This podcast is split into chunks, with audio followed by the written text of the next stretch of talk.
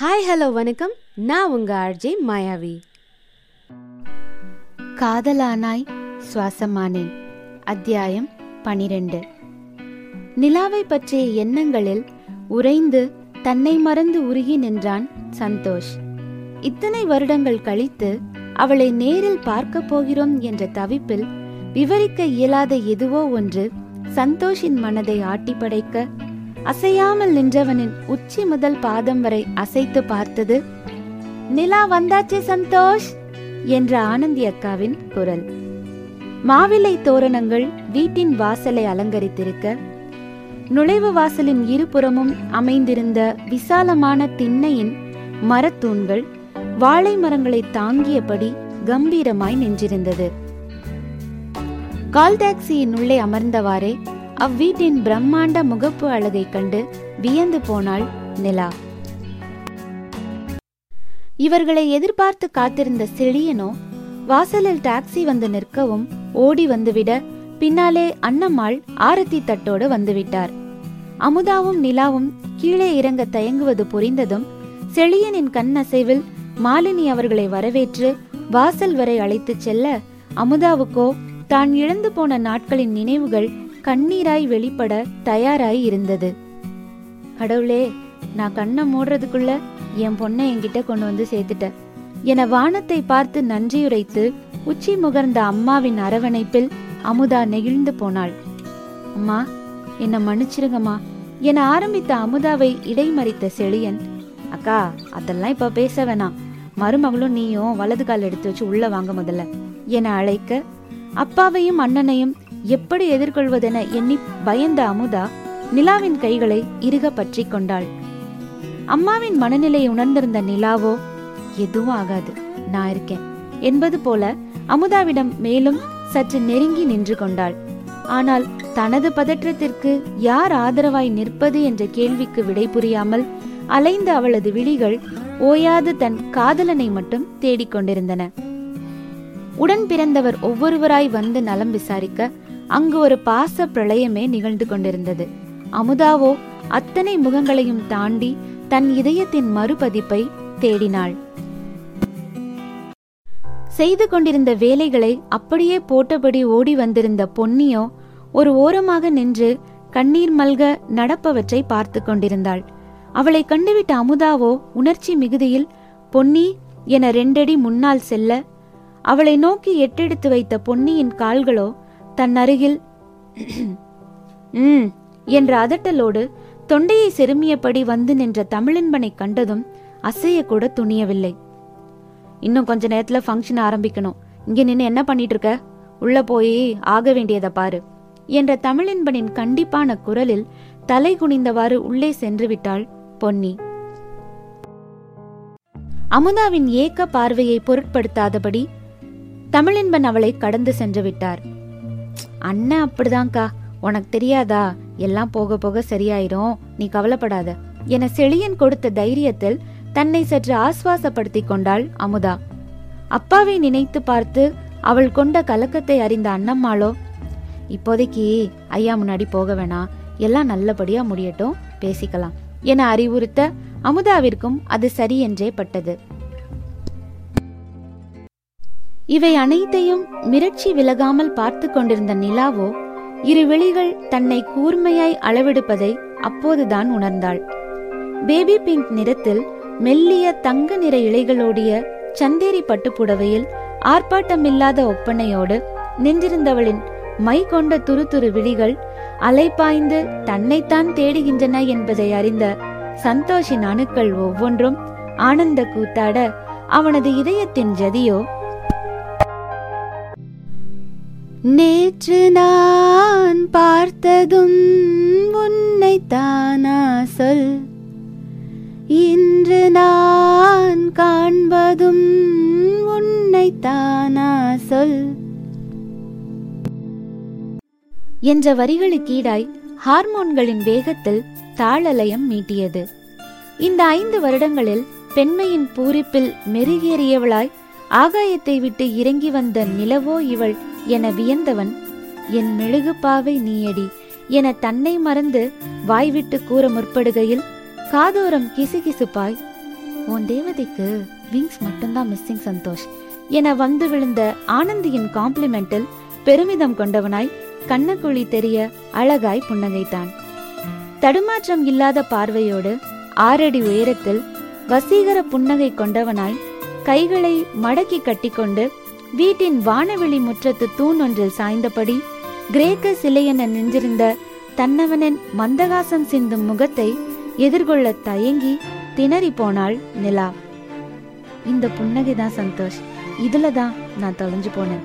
என காதலை வெளிப்படுத்திய நிலாவின் விழிகள் மறுகணம் சுற்றும் முற்றும் தீவிர தேடல் ஒன்றை நடத்தி ஏக்கம் அடைந்ததை கண்ட சந்தோஷோ தன் நெறித்த புருவத்தின் முடிச்சுகளில் யோசனை கதிர்களை படரவிட்டான்.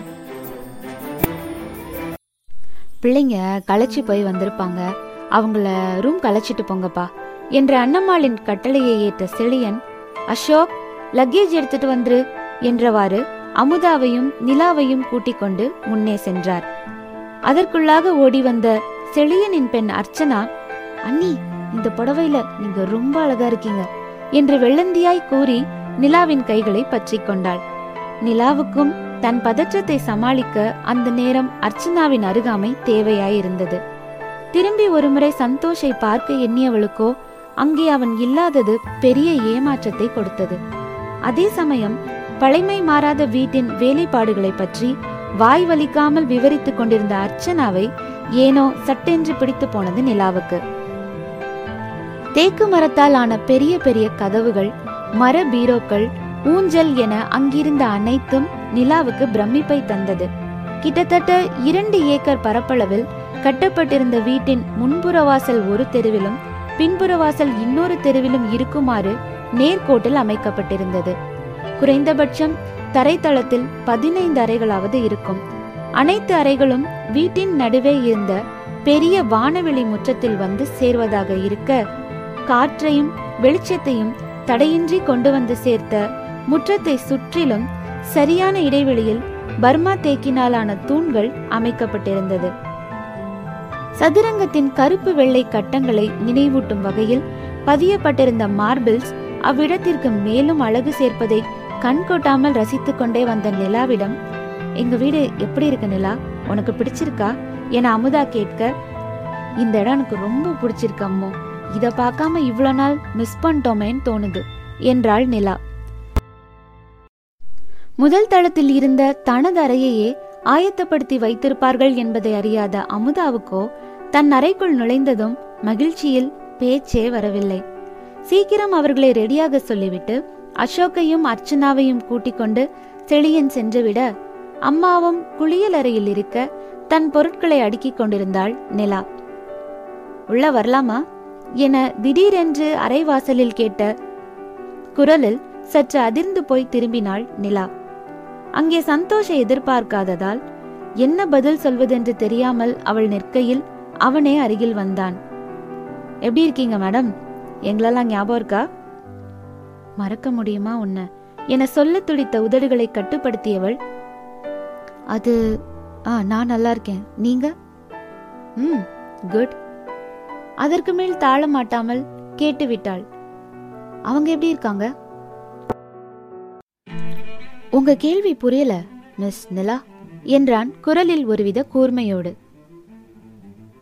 அதான் மாயா. நினைச்சேன். அப்போ இதான் காரணமா? அடி பாவி இத முன்னாடியே கேட்டிருக்க கூடாதா? எப்படிலாம் அலைய விட்டுட்ட? என எண்ணியபடி அவங்களுக்கு என்ன?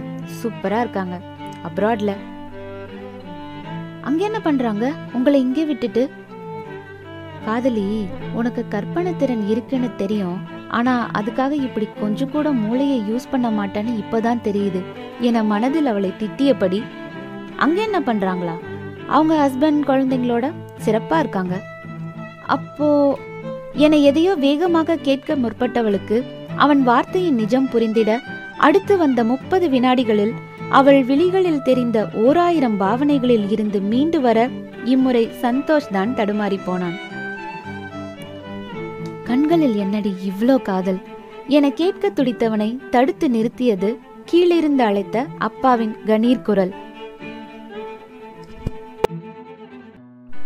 சந்தோஷ் ஃபங்க்ஷனுக்கு நேரமாச்சு. குருக்கள் கிளம்பிட்டாரான்னு கோயில் வரைக்கும் ஒரு எட்டு போய் பார்த்துட்டு வா. இதோ கிளம்புறேன்பா என்றவன் மின்னல் வேகத்தில் மறைந்து விட்டான். தன் கண்முன்னே நடப்பது எல்லாம் கனவா நனவா என்ற குழப்பத்தில் தலைகால் புரியவில்லை நிலாவுக்கு. அப்படின்னா ஏன் சந்தோஷம் மாயாவும் லவ் பண்ணலையா? எல்லாமே ஏன் கற்பனை தானா? அடச்ச அநியாயமா காரணமே சொல்லாம இப்படி ஒருத்தனை தவிக்க விட்டுட்டு போயிருக்கியே. அவன்கிட்ட அன்னைக்கே ஒரு வார்த்தை கேட்டிருக்கலாமோ? எங்க கேட்டு அவன் ஒருவேளை மாயாவை லவ் பண்றேன்னு சொல்லிட்டா உனக்கு வலிக்கணும் தானே இப்படி செஞ்ச? எவ்வளோ செல்ஃபிஷ் நீ. மனசாட்சியின் எந்த கேள்விக்கும் நியாயமான எந்த பதிலும் இல்லை அவளிடம். மாறாக சந்தோஷிடம் மன்னிப்பு கேட்க வேண்டி மனம் அல்லாடியது. ஆனால் இத்தனை சொந்தங்களின் மத்தியில் சந்தோஷிடம் பேசுவது அவ்வளவு எளிதல்ல என்பதையும் அவள் அறிந்திருந்தாள். எது எப்படியோ அவன் ஏன் சந்தோஷ் என்ற எண்ணம் மட்டும் அவள் மனதில் ரீங்காரமிட்டு கொண்டிருந்தது. துரிதமாக ஆயத்தப்பட்டு கொண்டிருந்தவளுக்கு செய்தி சொல்லியது வாயிலில் தோரணங்களோடு சேர்த்து கட்டப்பட்டிருந்த ஒலிபெருக்கி. ஒருத்தி மேலே மீண்டும் காதலானேன். தூது போக யாரும் வேண்டாம். வெடிக்கும் எந்த நெஞ்சின் ஆசை சொல்ல கண்கள் போதும் வார்த்தை வேண்டாம். விழாவை பறைசாற்றிக் கொண்டிருந்த ஒலிபெருக்கியின் பாடல்கள் வரிசையில் எதிர்ச்சியாக டி. இமானின் இசையில் இந்த பாடல் ஒலித்ததோ இல்லை தன் மனதை வெளிப்படுத்த இதைவிட சிறந்த வழியில்லை என்றெண்ணி சந்தோஷ் இந்த சீடியை ஒளிபரப்பினானோ? பாடல் வரிகள் நிலாவின் அடிமனதை சென்றடைந்தது மட்டும் உண்மை. என் மனதை படிக்க அவள் விரும்பினால் நிச்சயமாய் மூன்று எண்ணுவதற்குள் அறையை விட்டு வெளியில் வருவாள் என்ற கணிப்பில் என்ன தொடங்கினான் சந்தோஷ். ஒன்று மனம் அடித்து கொண்டது.